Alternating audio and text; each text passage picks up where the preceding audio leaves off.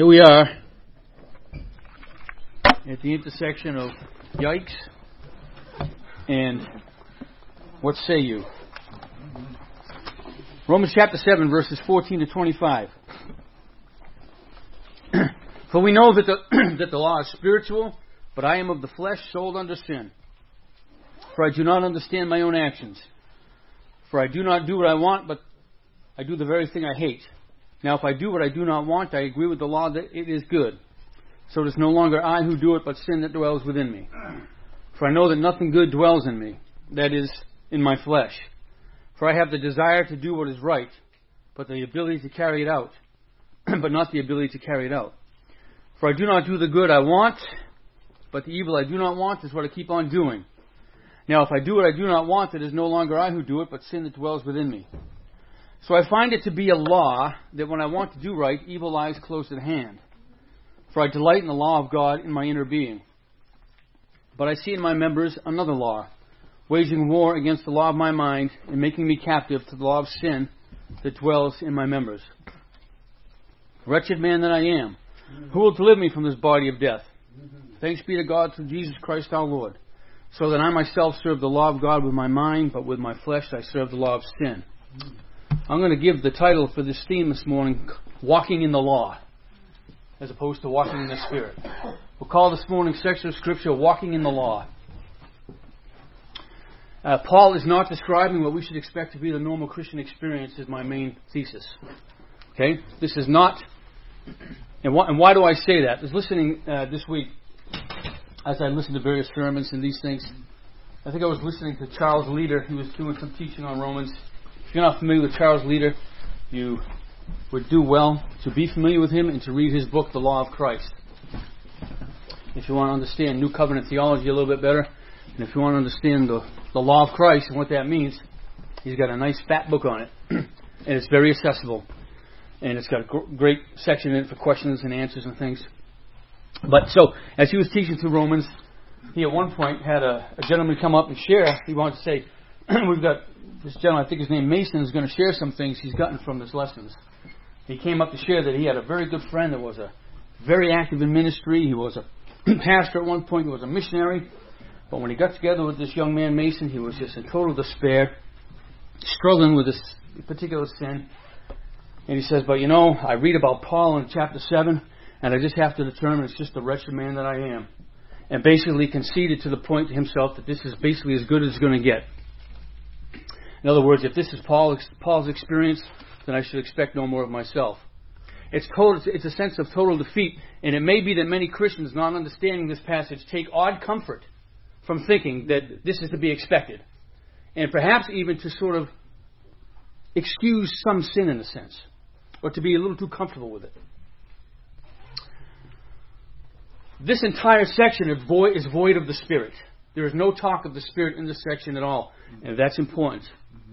This is what I would suggest is a description of whoever this person is, and we'll talk about that. This is a person living under law, and therefore living under sin. And Paul has talked an awful lot about that. We're going to look at some more of it. It's not the life that God intends for us who are in Christ, filled with the Spirit, as chapter 8 is, which will give us a nice contrast when we get into chapter 8. We have to remember all the things Paul has been talking about. This is not to say that Christians don't have an ongoing sort of struggle with sin, because of course we do. But this is not the focus of this chapter. The focus of this chapter is law, in relationship to law. Okay? And Paul is clear on that. I think, let's take a look at what I would call some of the contextual controls for us to approach these passages and understand them rightly. And I'll just read them off. We keep these passages in mind when we think about what Paul is saying in these verses that we just read. Chapter 6, verse 4. We were buried, therefore, with him by baptism into death, in order that just as Christ was raised from the dead by the glory of the Father, we too might walk in newness of life. 6:6. We know that our old self was crucified with him in order that the body of sin might be brought to nothing, so that we would no longer be enslaved to sin. 6:11. So you also must consider yourself dead to sin and alive to God in Christ Jesus. 6:14. For sin will have no dominion over you, since you are not under law, but under grace. 6:17. But thanks be to God that you, who were once slaves of sin, have become obedient from the heart to the standard of teaching to which you were committed. 6:22. That was 17. But now that you have been set free from sin and have become slaves of God, the fruit you get leads to sanctification and in its end, eternal life. And then last week, as we read chapter 7, verse 6, but now we are released from the law, having died to that which held us captive, so that we serve in the new way of the Spirit and not in the old way of the written code. Amen. There are others, but those I would say are what I would call the contextual controls for taking into consideration the passage we're in today. Those are the verses we need to keep in mind as we exegete these passages. So who is this describing? Well, it's certainly not describing Paul. Certainly not the Paul of the day that he was writing this. This is certainly not describing Paul in 60 AD or whatever it might have been, 57, 58 AD, whatever he is, when he's writing from Corinth. Paul, who wrote Romans 6, what I just read to you, many of those verses. Paul, who wrote Romans 14:17. For the kingdom of God is not a matter of eating and drinking, but of righteousness and peace and joy in the Holy Spirit. That is not the Paul of 7:24 and 25. It is not the Paul of chapter 8, verse 2. For the law of the Spirit of life has set you free in Christ Jesus from the law of sin and death. So, who does this describe then? The believer or the unbeliever? Let me share a couple of thoughts from other scholars that have a lot more academic hours booked. And Doug Moo says this is Paul looking back from his Christian understanding to the situation of himself and other Jews like him living under the law of Moses. So he was not a New Testament believer. Charles Cranfield. Anybody know who Charles Cranfield is? Any of you that sort of have been in academic circles a little bit? Well, he was a famous British theologian, died in 2015 at the ripe old age of 104. So since he lived longer than anyone else, that doesn't mean he's right. These verses, he say, depict vividly the inner conflict characteristic of the true Christian, a conflict such as is possible only in the man in whom the Holy Spirit is active and whose mind is being renewed under the discipline of the gospel. Both of those have commendable points, and a number of other scholars have each taken each one of those points themselves. Okay? John Piper, for example, believes that this is the believer that's being discussed here. I take it very seriously when I disagree with John Piper. I read yesterday that it was his 74th birthday, and he tweeted out that he was going to Dairy Queen, as he does every year, to get the largest Butterfinger Blizzard he could get and eat every bite of it to the glory of God. That's a man who's walking in the Spirit. So, but they both have commendable points, right? Because one picks up on the theme of struggle, and the other picks up on the theme of increasing awareness of sin and the depths of it and the hidden little secrets of it. John Stott writes, neither position is wholly satisfactory. It would be as strange for unregenerate people to want ardently to do what is good as for regenerate people to confess that they cannot. Verses 15 and 19. How can a regenerate person who has been set free from sin, 6:18, 6:22, and 8:2, how can a regenerate person who has been set free from sin describe himself still as its slave and prisoner? As he does in 7:14 and 23 to 25. And how can an unregenerate person who is hostile to God's law, chapter 8, verse 7, declare that he delights in it, chapter 7:22? Can we really maintain that all Christians are simultaneously set free from sin and sold as slaves to sin? This is not a tension, but a contradiction. To which I say amen. So who is he describing? I think that and I'm going to suggest, and I'm going down this road, that he's describing two types of people and potentially a third. Two types of people and potentially three. Now, I'm not engaging here in some sort of textual detente, okay? And I'm not trying to just sort of spiritually compromise. These are text-driven conclusions that I've arrived at, and that obviously I'm not, we all stand on the shoulders of those that have gone before us. There's nothing entirely novel. But there are thoughts that I've come up with and things that I've meditated on that I want to share, things that come out of the text themselves. I think two of the three types would be considered regenerate people. Okay? Now that might sound like a contradiction because I just told you we're not writing about a believer here in my view, but just stay with me. And I believe one is unregenerate. So three types of people. Two I would consider unregenerate, one I would consider two I would consider regenerate potentially, and one unregenerate. All three types, though, all have this in common. They are all thinking and therefore living. They're believing and therefore living, because ultimately we always believe, we always act upon what we genuinely believe, right? So we may say or profess we believe one thing, but our actions will betray what we really believe. All three types are thinking and therefore living as if they're genuinely still under the law of sin and death, that is, still under the old covenant. Okay? All three types are still living that way as described in this portion of the text. The first one, I think, and this one I think commends the most to it, and this actually is this is something John Stott sort of got me thinking about, is that this, who's being described here, is an Old Testament believer. An Old Testament believer. And so I was giving some thought to that, and I said, And a couple of passages came to mind that I want to share with you. Acts chapter 19, verses 1 through 5. And it happened that while Apollos was at Corinth, Paul passed through the inland country and came to Ephesus. There he found some disciples, and he said to them, "Did you receive the Holy Spirit when you believed?" And they said, "No, we have not even heard that there is a Holy Spirit." And he said, "Well, into what then were you baptized?" They said, "Into John's baptism." And Paul said, "John baptized with the baptism of repentance, telling people to believe in the one who was to come after him, that is, Jesus." On hearing this, they were baptized in the name of the Lord Jesus. So you have groups of believers and disciples that have not even so much as heard of the Holy Spirit. Okay? And then I go over to Hebrews chapter 8, verse 13. What I'm trying to do here is demonstrate that there are, in that day especially, in this particular time, people that are sort of still tweeners. They're in between in some ways. Chapter 8, verse 13. And speaking of a new covenant, he makes the first one obsolete.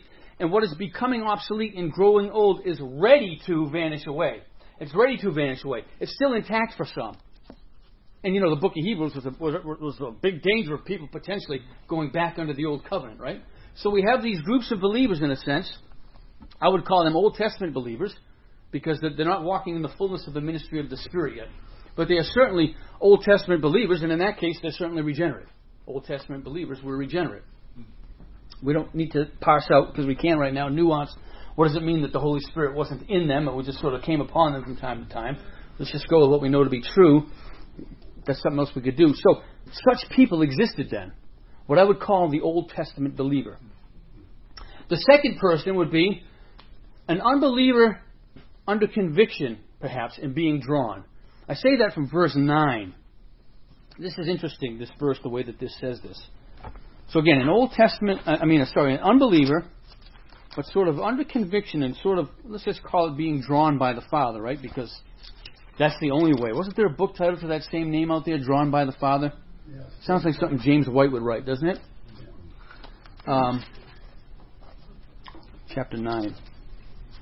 Verse 9 of chapter 7. I was once alive apart from the law, but when the commandment came, sin came alive and I died. That's a very interesting way to say it. So this person always had the law, but the commandment one day came to him or her. Isn't that interesting? Okay, so certainly if Paul was referring to himself, which I don't believe he is ever referring just to himself, Paul in this chapter is always speaking of self, but identifying himself with the rest of the corporate body, much in the same way that we are all members of Adam or all members of Christ, right? We're all in Adam or we're all in Christ. We're either part of the body of sin or part of the body of Christ. So one day the commandment came to him or her. And that certainly suggests that it sort of resonated within them in a different way. Something new is going on. So it began to set in. Whether that's the Mosaic law or just the law of God revealed to the conscience, like in Romans chapter 2. When those who have not the law act in a way that's consistent with the law, they show that they're a law unto themselves. If they have conviction going on, they have conscience going on. Okay, so in either way, We have conviction. We have the person beginning in the process, perhaps, of being drawn. Okay? And then the third type of person, potentially, is a gospel believer trying to use the law to be sanctified, rather than walking in the new way of the Spirit. Okay? They continue, in a sense, to go back to the law, to go to the law. Calvin wrote about such a one. Now, Calvin wrote about the threefold use of the law, so-called. I think that, and many others think as well, particularly New Covenant people, that we should never make a distinction between the ceremonial, the civil, and the moral parts of the law, because Scripture doesn't break them out that way. In some ways, it was helpful the way Calvin discussed those, but ultimately I think it falls short. But Calvin had said, discussing the so-called third use of the law, quote, this is in The Believer's Life, the law acts like a whip to the flesh, urging it on as men do a lazy, sluggish ass. Even in the case of a spiritual man, inasmuch as he is still burdened with the weight of the flesh, the law is a constant stimulus, pricking him forward when he would indulge in sloth. I think that is a significant error, with all due respect to John Calvin. Right? Because for the New Testament believer, the law is never the stimulus. The law is never our stimulus. The Spirit is the stimulus. The Holy Spirit is the stimulus that awakens us from slothfulness. I read a tweet this morning. I don't want to get into personalities and issues that come up because, you know, Twitter is crazy, but Beth Moore, and if you're familiar with sort of the Southern Baptist sort of ongoing sort of battle with Beth Moore that came up with, you know, should women be preachers? But she had tweeted out something like, in the church now there's so much, I just saw this morning, so I'm not remembering it very well, I'm sure, there's so much slander and gossip and everything going on in the church. And she wrote, when the church repents, then we'll begin to see the work of the Holy Spirit again. And I said, no. The Holy Spirit is going to move and create repentance in people. And then you'll see an end to the maligning and the gossip and the slander and everything else. Now, it will be through the ministry of the Word, right? So I think that, because nobody is right on everything, I just think that Calvin was, I'm in a position where I think Calvin was wrong in thinking of the law in that way. I think also we see the language, Paul is using I throughout this entire context, talking like himself, I. And I think Paul's using that language to minister and to win over those under the law. 1 Corinthians 9:20. And I realize that this is packed today.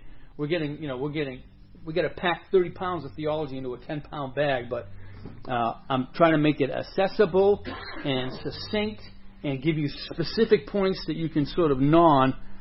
I got one of those awesome, I got a nasty burn in the process of doing it, but I had this ribeye steak this week, you know, bone-in ribeye, and I just love gnawing on that grizzly fat at the bone, you know what I mean? Just like a dog, you know?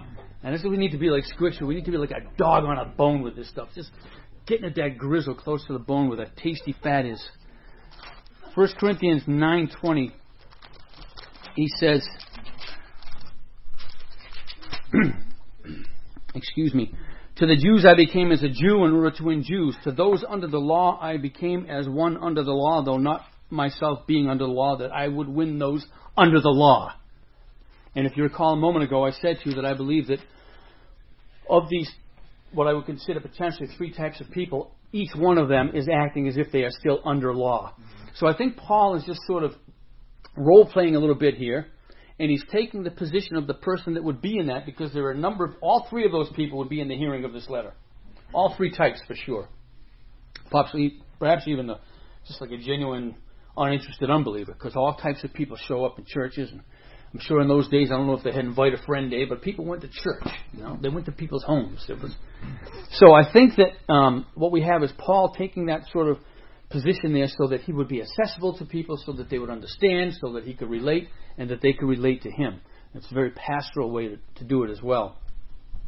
And that I think, also is, it's like in isolation of the Spirit. It's like he talks about I myself. And he's talking in such a way of without the Spirit, and certainly without a church or without a community of believers that would be building people up in the truths of the faith. Okay? This is why healthy church is so important. So I think Paul is just sort of assuming that position, and maybe certainly even experienced some of those things himself when he was under the law. Okay? Because certainly he knew what that felt like. Because he said that. He felt the power of do not covet. He felt that provoked sin in him, brother. If you want to classify all pre-converted people, Jews particularly, who were under law, like lifestyle, that they would all be in this category? I don't know if I understand your question. How many different types of Jews were they? Well, keep talking. I'll get back to it. Okay. I mean, there were certainly Jews that were, just like there might be in our day, there might be people that go to church that really aren't interested at all. I'm sure there would be Jews that were, but every Jew was certainly under the law. That's what I'm saying. Could someone be under the law and yet still have these promptings to want to do good? Of course. Naturally. Oh, absolutely. Okay. Yeah. Oh, I think that was typical of a person under the law. I think many people under the law, and we'll talk about that in a minute. We see that throughout the Psalms. We see that in the lives of many Old Testament saints that desire to want to do good. Okay? So Paul has made the point that the law is good and that the problem is with sin in people, right? He's made that point repeatedly, and he makes it some more here. The law exposes sin. The law exploits that problem. The law condemns sin. The law brings wrath. All these points of Paul has made. However, the New Testament believer has died to that. That was the whole point of the first part of Romans we looked at. The New Testament believer, the person in the gospel, the person in Christ in whom the Spirit of God dwells, has died to the law. It has died to that effect. Paul has made that poignantly in the first parts, in a lot of chapter 6, which said it was no longer under sin, but under grace. And in chapter 7, no longer under law. Okay? So Paul's teaching people who are still living, though, as if they are under the law. Setting up for the believer's ministry of the Holy Spirit that's going to get picked up in the next chapter. This is the in-between chapter. This is the in-between living under grace and life in the Spirit. And Paul having to deal with law because he's saying a lot of things about law that some Jews would, at this point, be standing on their heads over, right? Because to the Jew, the law was everything. And yet, it was everything, but it was also a constant reminder of their condemnation. You remember the law was given on Mount Sinai with a fire and smoke and trembling and shaking. And they said, tell God not to talk to us anymore. So God wrote it down on stone tablets instead. Yes? I wanted to recall, and maybe you can correct me or not, that you said this portion of Scripture doesn't have much to do with spiritual things. Or it doesn't mention the Holy Spirit at all, except in verse 6 where it contrasts the way of the letter to the way of the Spirit. Okay. Well, my question is do you have any explanation of verse 14, the first verse you read, saying that the law is spiritual? Well, how could the law not be spiritual? That's a different thing than saying the person has the Spirit in them or that the person is under the influence of the Holy Spirit. Again, because Paul himself makes that point when he talks about them being under the old way of the letter. So, of course, the law is spiritual. I mean, it's the heart and mind of God, right? Or as I had mentioned last week, Doug Moo describes the law as a transcript of God's character. Remember, it's not the law that dies. It's not the law that's bad. It's us and the way that we relate to the law, particularly the Old Testament Jew. Which is another reason why it's hard 2,000 years removed of just gospel ministry. So we observe in these verses then, what I want to look at as we go through them is how either of these three types potentially are being described. Okay, how do these verses, does this look like an Old Testament believer? Or could this look like an Old Testament believer? Could this look like an Old Testament or just an unbeliever being drawn, convicted? Could this potentially look like a New Testament believer and all the potential legalistic, fundamental, independent Baptist churches out there, okay? That kind of thing. Or legalism in our own lives. Or in our own lives thinking that we can continue to go to the law, that somehow is going to sanctify us as long as we keep repeating the law to ourselves. Okay? Now, I don't suggest that I'm going to resolve every tension for us. I think these are very useful categories for thinking through these verses, and above all, I think, to steer us away from thinking of the law as a means of sanctification, because it's not. We do not go to the law for sanctification. Okay? We can't get sanctification there. Yes? Christ Jesus said he came to fulfill the law. Yep. He sure did. And when he puts his Spirit in us, that's what Romans chapter 8 is all about. Yes? As you're going through this, I'm just thinking about this and saying, is this not really a believer remembering what their situation was before they became a believer, and considering, their state of mind at that point, and as he's describing it in great detail. Well, that's exactly what Doug Moo said. That's how I quoted Doug Moo. Doug Moo believes this is Paul looking back on his sort of pre-Christian life. That's why I made it a point to say that even if that is the case, this is certainly not Paul describing his life at the time of his writing. Right. This is not 57 A.D. or whatever, Paul saying, this is me today. It could have been. But again, I think the bigger point is Paul's identifying, as I mentioned last week, it was very common Hebraic practice to think of oneself as part of the large body, so that when you spoke, this happened in the Psalms as well. If you recall in Psalm 22, when we talked about Jesus saying, my God, why have you forsaken me?" Every Jew would know where that was going. Every Jew would know that that was moving towards a place of celebration and everything else. So and Jews would recite that same thing to themselves over and over again. So the individual identified with the larger corporate body through a number of varied experiences. So I think even for Paul to be talking about himself in that, he's not doing it just as himself. Again, he's doing it in a way that is instructional, and he's trying to relate specifically with Jews. He's connecting with Jews at the point of the law in particular, which, as I said last week, also is somewhat of a prophylactic, so that the New Testament believer isn't persuaded by Jews to come under the law, as Paul fought that his entire ministry. His entire ministry, Paul had to fight that. Everywhere he went, he came across that. Constantly. So verse 14. Let's go through some of the verses. "For we know that the law is spiritual, but I am of the flesh, sold under sin. No New Testament believer can any longer be said to be sold under sin." Plain and simple. The Scripture is clear on having died to the law and having died to sin. That's chapter 6. Okay? We are no longer sold under sin. Now, the Old Testament believer could say it as well as could a convicted unbeliever, because of the way that they related to the law. If you are under law and not under grace, then you are likely to be dominated by sin. Okay? You are likely to be... Remember, too, Hebrews tells us that in the Old Covenant, it could not remove the guilty conscience. It couldn't cleanse the conscience from guilt. Verses 15 to 16. And I'm not doing every nuance of every verse.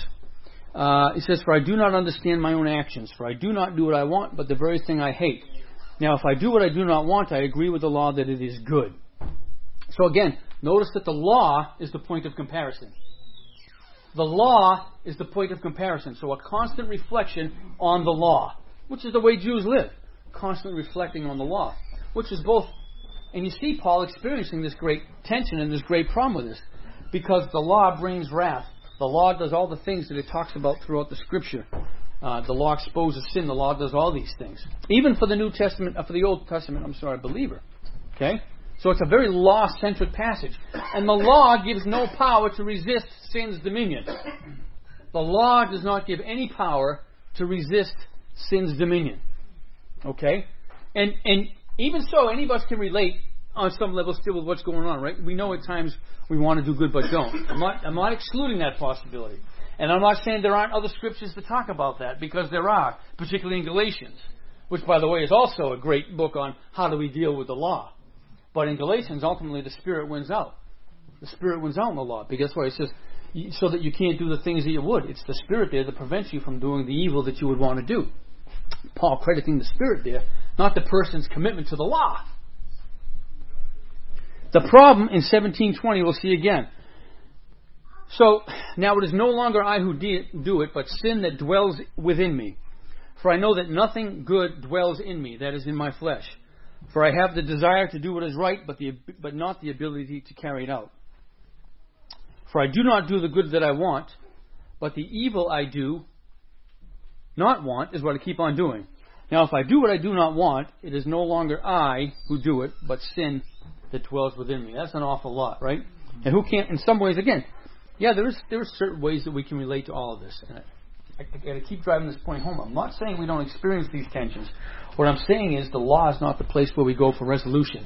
And in this chapter and in this text, Paul is talking to people and instructing people who consistently are going to the law for resolution to these things, and they will not get it.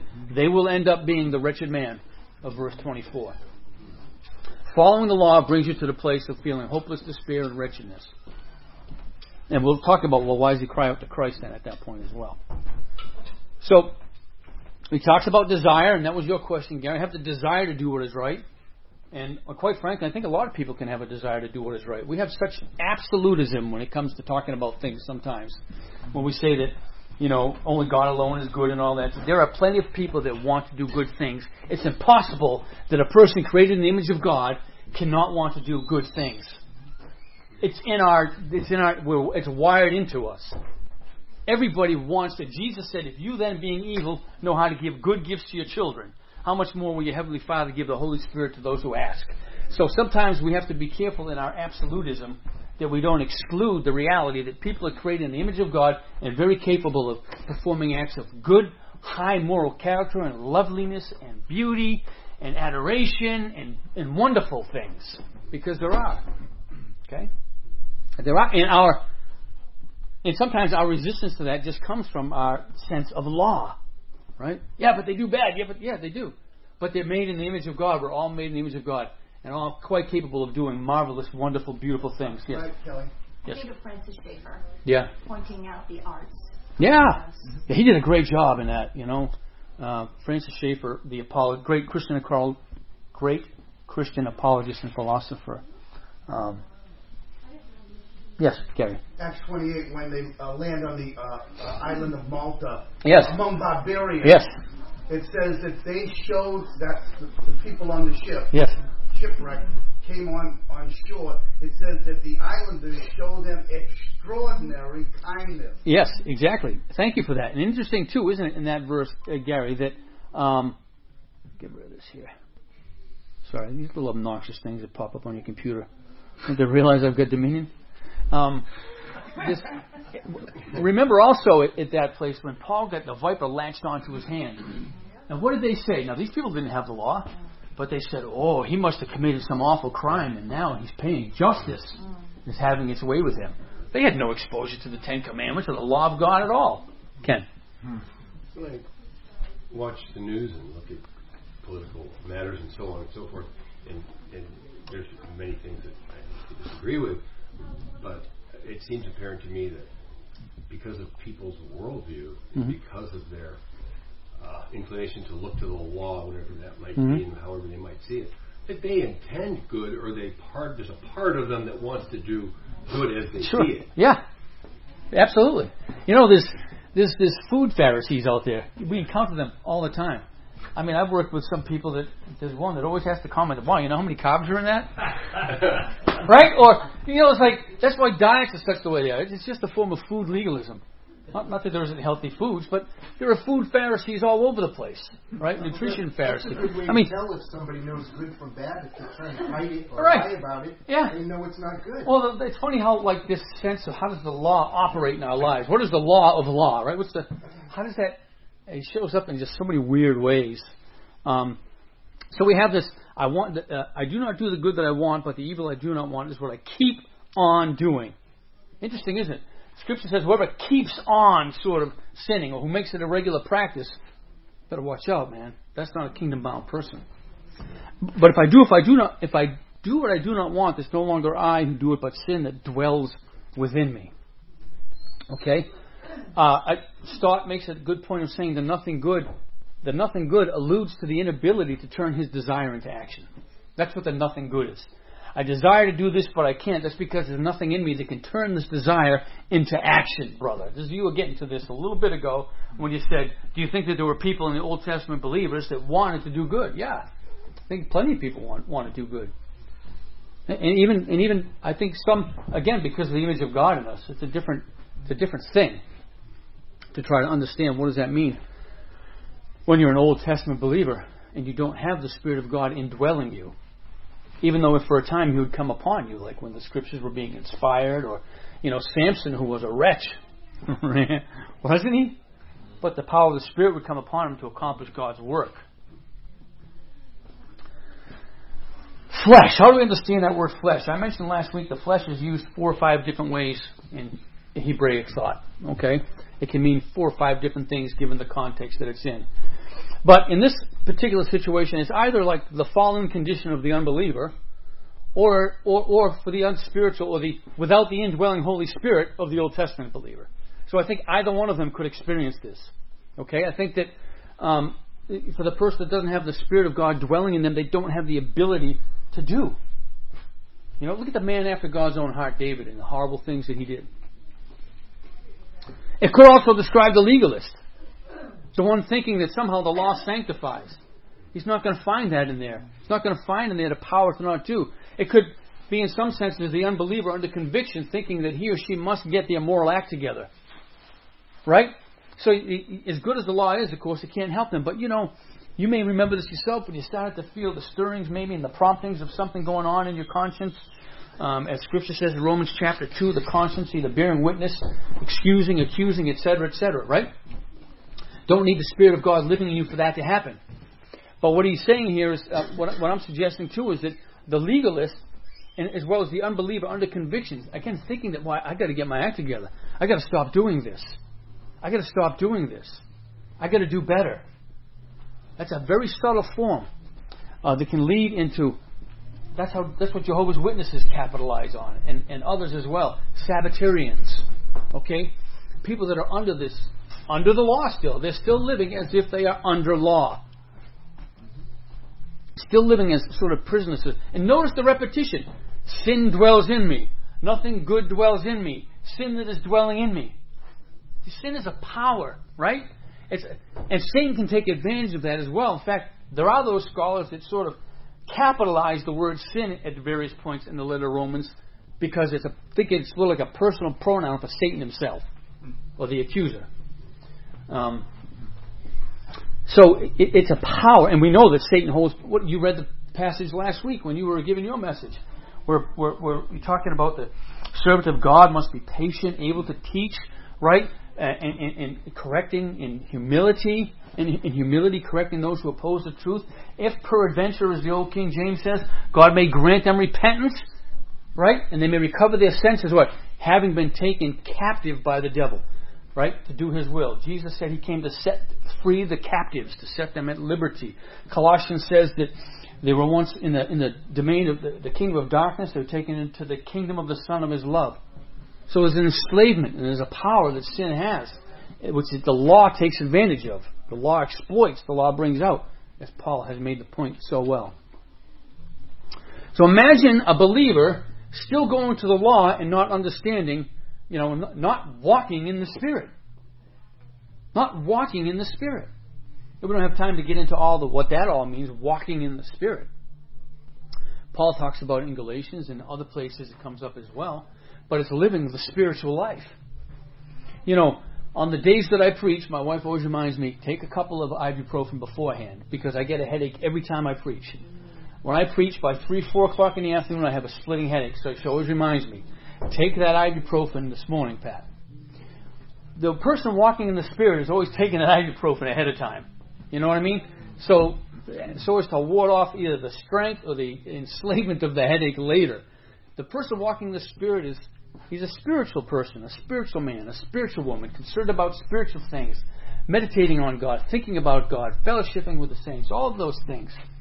So that our affections are on things above, so that it just sort of becomes natural, in a sense, to not want to do those things versus, oh no, I shouldn't do that. Oh no, I'm under obligation to not sin. That's law language. And that can't do anything but enslave you, because it can't set you free. It can only frustrate you. Galatians 5:22, right?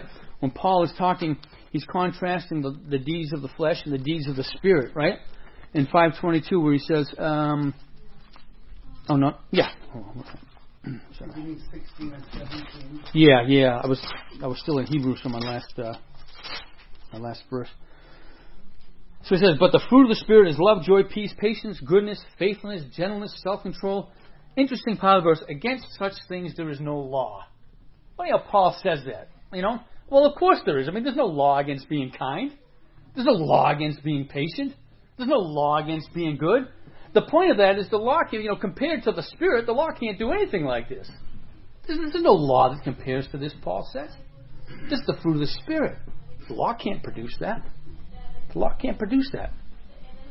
And I think that's something what Paul is in touch with here as well. Again, doing it as that person, representing perhaps in the past both himself, knowing full well, I mean, Paul could truly identify with being an Old Testament believer. Paul was blameless according to the law, wasn't he? blameless. He fulfilled it in every respect. And yet he was miserable. So miserable that his mind was so twisted up by it that he wanted to put to death, that he persecuted the Lord Jesus. Legalistic people will eventually in some ways persecute the church. Hurt it. Bad. The point is, of course, again, the law cannot produce these things. Verses 21 to 23. So I find it to be a law that when I want to do right, evil lies close at hand. Now again, to some extent we can relate with that, right?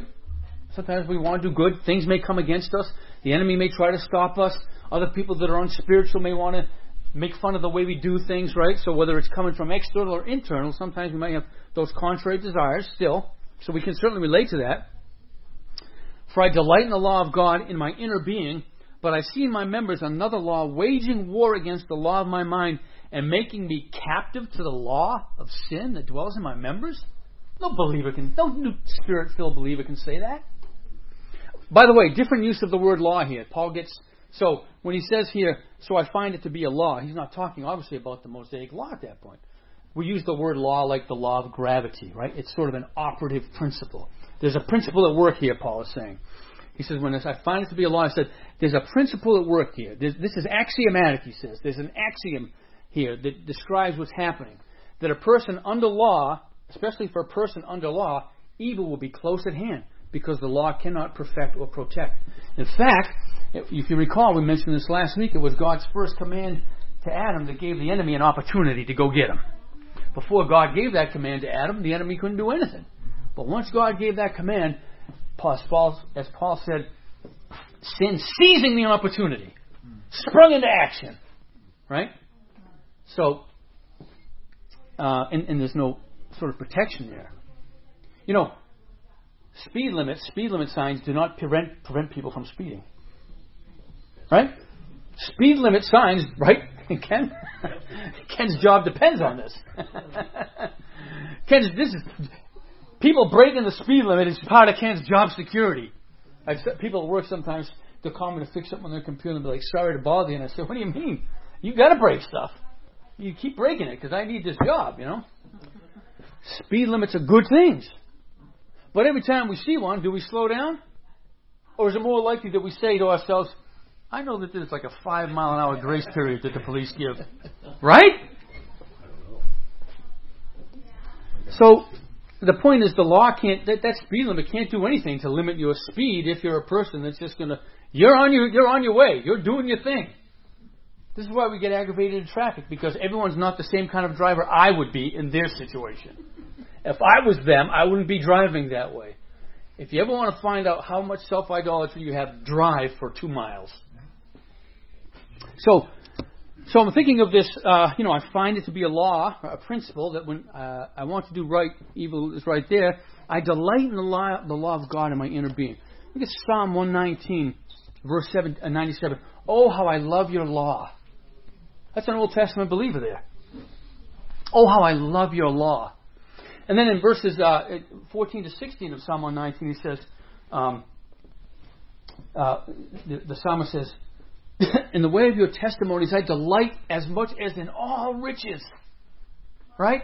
He says, I will meditate on your precepts. I will fix my eyes on your ways.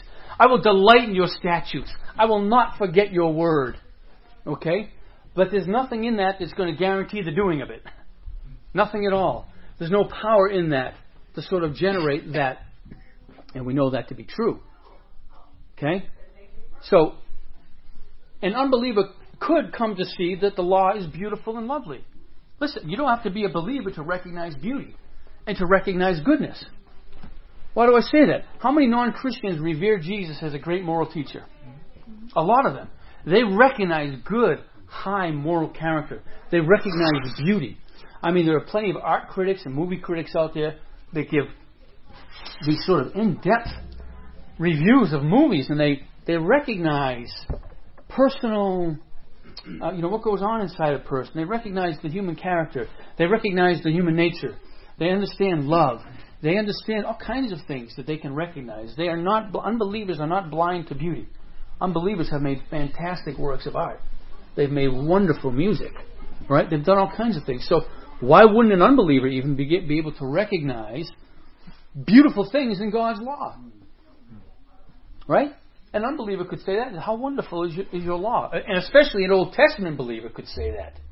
Especially an Old Testament believer could delight in the law, because that was God's gift to the Jews. In a way, that was, some say that was like God's wedding gift to them on Mount Sinai when they made the contract, when God made the covenant and took Israel to be his bride. Okay? Even though for a regenerate Christian, a born-again person, we know the power of temptation when we want to do good, don't we? When we want to do good. It does happen. We can certainly experience that. But when tempted to covet, what do? Do we recite the law to ourselves? Right? Thinking that we'll be punished if we give in, or we'll suffer if we do? That's going to the law. Do this and live, do this and die. So we say, oh, thou shalt not covet, with this fear that, God's going to get us. That's living under the law. Or you're tempted to check out a man or a woman's backside when they go by. Do you say to yourself, oh, whoever looks upon a woman to lust after them commits adultery, is that going to resolve it for you? Now, you might be able to use that in a sense. You might be able to say, so there's no power in that itself. We could certainly, I suppose, at those moments, right, say, Lord, I know what you said about this, and I'm on your side on this. You know what I'm saying? Because, the challenge is often going to present itself. But we don't just sort of quote commandments to ourselves to get out of temptation. Now you might say, oh, what did Jesus do in the desert? Jesus quoted the Word of God, yeah. What does it say about Jesus before he went in the desert? He was filled with the Holy Spirit. So it's one thing to be filled with the Holy Spirit and sort of, and then the law in a sense just becomes, I don't want to get into the right use of the law, but certainly one of the right uses of the law would be internally we just acknowledge its goodness and beauty and want that to be the case, or the Spirit in us is producing that which is reflected in the moral character of God. But there's no power in just quoting those things to ourselves. Now here's the law in verse 23, again, being used the same way he just used law a minute ago. I see in my members another law, waging war against. So I see this other principle at work in me, waging war against the principle of my mind. So you get these contrary things going on, okay? Contrary principles at work, which the Mosaic covenant cannot resolve. The Mosaic law cannot resolve these tensions. And it's another reason why this is not a believer walking in the Spirit. Because since such a one is not captive to the law of sin. 8:2. Someone will take that next week. The law of the Spirit of life has set us free in Christ Jesus from the law of sin and death. And here he says, right here, making me captive to the law of sin that dwells in my members. Can't be. Could be an unbeliever under conviction again, right? Or an Old Testament believer without the indwelling Spirit. And then we get this word members here. And this is a very tricky word, how we translate this. Because there's a danger here. We need to be careful, and I've mentioned this before, trying to exegete this. Because it can't be that the immaterial mind or soul is fully redeemed and good to go, but that we have this thing happening in our bodies that is bad. That's the kind of Greek thinking that led to Gnosticism. Right? And Docetism. What's Docetism? Or Docetism? Brother, you probably know. Does anybody else? An appearance of having the flesh or... Yeah, see, Jesus didn't really come in the flesh, right? Because Jesus would never take on the flesh, because flesh is bad and spirit is good. It's in some ways related to Gnosticism, because they thought in those terms. They thought of the flesh as bad and corrupt, but that the mind of the soul was not. And that's not the sort of dualism that takes place in us. We are integrated, whole, entire beings. So yes, we do feel sin in our bodies. We can feel temptation. When we experience lust, we can feel corrupt arousal. When we feel anger, we can get adrenaline and tension and all that stuff. But it's the whole integration of the mind and the body together working. You can't divide those two things that way. So what Paul is not saying here is, hey, in my deep soul I want to, but there's something else going on in my members of my body. It could be that, again, Paul is, because he's making that, okay, I'm Paul the individual, but I'm speaking in terms of the corporate experience of the people of God. And this would require us thinking back a little to chapter 5, where you've got the body of sin versus the body of Christ. Okay? The body of sin versus the body of sin is the unbeliever. The unbelieving body. is the body of sin. And there are members of that body, just as in Christ we are members of Christ's body. And Paul uses that specific language back in chapter 5. Again, we often think, again, because we think so ruggedly individually, the sort of members of the body is always referring to our own individual physical bodies. When Paul is making a point to Jews and Gentiles, corporate peoples in a corporate body, with a particular Jewish problem and in some cases a particular Gentile problem. So again, are we going to fully grasp and understand all these things? No, but I am giving us some sort of categories of thought that can help us when we exegete passages like this, that don't get us tripped up in some of the ways that we've thought in the past, which lead us to believe, well, this is just the average Christian experience, this is what we can expect, because it's not. I don't believe the text affords that, although some do. Or it could just be Paul's way, again, of trying to use this, of talking about the conflict between desiring and not being able to act on those good desires. He's just using some kind of language. I desire it, but I don't have to get up and go for it. So he might just be using some sort of, again, some rhetorical device there to just sort of communicate in yet another way, because he's exhausting, I think, as many ways as he can to communicate to people, thinks about the law, and then he's going to get into chapter 8, thinks about the Spirit. This wouldn't be a great ending if we didn't get into chapter 8. And this is sandwiched right in between chapter 6 where, hey, you're under grace, you're no under law, you're no longer under sin, sin will not have dominion over you, all that stuff. This is not that person. And then he says in verse 24, "O wretched man that I am, who will deliver me from this body of death?" Wretched man. Now, this could certainly be said by the unbeliever under conviction of sin. It's like the addict who sees his condition and just can't do anything about it. Powerless. The command or the suggestion, just don't drink, sounds wonderful. But there is no ability at all to stop that. None. And if you've ever been a drug addict, you know that. Or if you've ever been a food addict, or a sex addict, or a money addict, or a mirror addict, or any number of other addicts.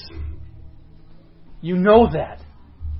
You know what the command would sort of would be if you could create a command that says, "Thou shalt not be intoxicated." That's a wonderful command. I mean, it's a wonderful command. Look at all the good things that can come from not being intoxicated and addicted. No power there to help. This sounds an awful lot like the penitential Psalms. This old wretched man. Think of Psalm 51. Psalm 51 is a great example.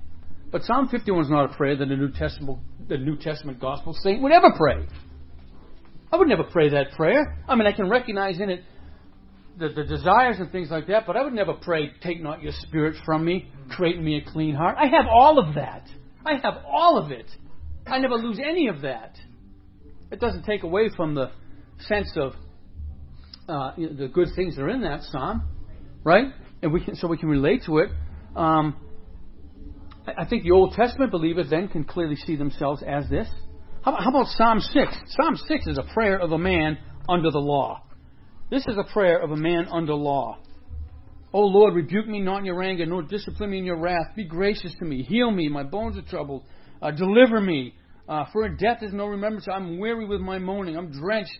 My eyes waste because of grief. Depart from..." You know, that's not a prayer. That's a prayer of a person under law. Yes? "How about lead us not into temptation, but deliver us from evil?" We have to ask the Pope about that one. He changed that prayer, didn't he? Yes, he did. No, go ahead. But what's your point? The Bible is given to us as Jesus. So Jesus is talking to a group of people before the outpouring of the Spirit. So he's talking to Old Testament believers, first and foremost, right? The apostles had asked him to teach him. Yep. To pray. Yep. Again, the body, right? So a group of again Old Testament believers, still under the law.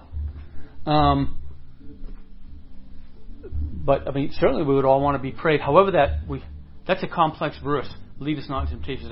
Lead us not into... Because God doesn't tempt anybody, right? We can't parse that prayer out right now. But it's a good question. But I think that resolves a little bit of tension just right there. If you understand, you're still talking about people under the law. The body of death versus the body of Christ. Again, this can't be just the physical body. Who will deliver me from this body of death? I think this is him talking about, how do I get out of this environment? How do I get out of it? What is this? You know, again, we see in Colossians, don't we? He transferred us from the domain of darkness into the kingdom of the Son of His love. Or it could be a sort of a way, you know, in 1 Corinthians, Paul 15, Paul talks about the difference between the natural and the spiritual body. Even as believers, we have the natural body still. So he talks about the spiritual body, which is a different kind of body, but not just a physical body, but our whole... Look, it's not as if our mind has been completely renewed. And, you know, we have to be careful we don't think, I'm saved in my mind, but not in my body yet. We can't think that way. We have a lot of deliverance yet to happen in our intellect, in our emotions, in our body, in everything. Right? Just as outwardly, every one of us bears witness to the fact that we don't have gloriously resurrected bodies. And inwardly, it might be a little less conspicuous, but we all have unresurrected spirits and bodies at this point. So Paul could sort of be referring to it in that way as well. The New Testament saint has died to the law of sin and death. We have died to the law that says you must feel this way about your relationship to God. And so then he says, you know, thanks be to God through our Lord Jesus Christ, so then I myself serve the law of God with my mind, but with my flesh I serve the law of sin. It's not supposed to be the cry of the saint. This is stuck in sin's power. This is still a slave to the law. This is still a person under captivity to the law, who comes to find out, of course, that Christ is the answer for the person in this predicament. That's why Paul says it. This is why he sets up chapter 8 with life in the Spirit. This is Paul's shout to those living under the law. Again, whether that's the Old Testament believer or the unbeliever under conviction, even for the New Testament saint that's got to be reminded that's living as if they're under the law. And that was a real possibility again then and now. It's something that Paul, as I mentioned, dealt with constantly. Constantly. In many cases, they were genuine believing Jews that thought you had to become a little more Jewish to be a complete Christian. They weren't just unbelieving Jews. They were born again Jews that still had it wrong. And then again, Paul says here, I myself. And again, I think this is another rhetorical device that Paul's using to talk about the person without the Spirit. I, myself, without the church, you know, sort of living in that way. So, no gospel saint serves the law of God in their mind. And they don't serve the law of sin. The New Testament saint has died to both sin and the law, as Paul has repeated again and again. And so now Paul is ready to go to the 8th chapter and talk about the ministry of the Spirit, which is a much better way. Bearing in mind, the last thing I'll mention is Romans 7:6, the key verse I mentioned last week. The text presents us in verses 14 to 25 with those who have either not been released from the law or those who are living as if they have not been released from the law. It's the old way of the written code, and that may describe some Christians, and the text is not telling us that this is what the normal Christian life looks like. In fact, it tells us just the opposite. And chapter 8 is all about the second part of verse 6, which is serving in the new way of the Spirit and how that's possible. Randy, we just sprinted to the finish, so throw a glass of water in our face and revive us. Right. One is the Spirit is supplying all of our grace, all of our health, all of our hope, everything. Whereas the law is just demanding and demanding and demanding. The law demands, the Spirit supplies. And you can listen to it online. There's a lot. I asked Gary, can you read? The problem is everyone's already scheduled. Yeah, you and I talked about that. I'm sorry, that requires a little bit more sort of, you know, again, people with different capacities to learn and follow and hear. I was going to say, there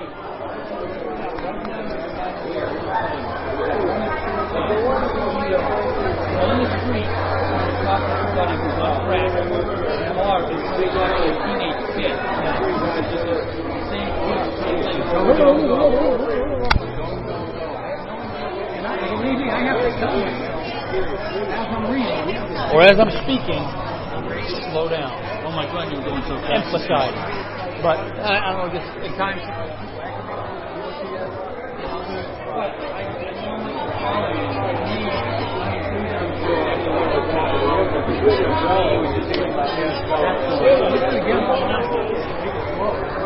You can only squeeze so much in and out, it's got to go.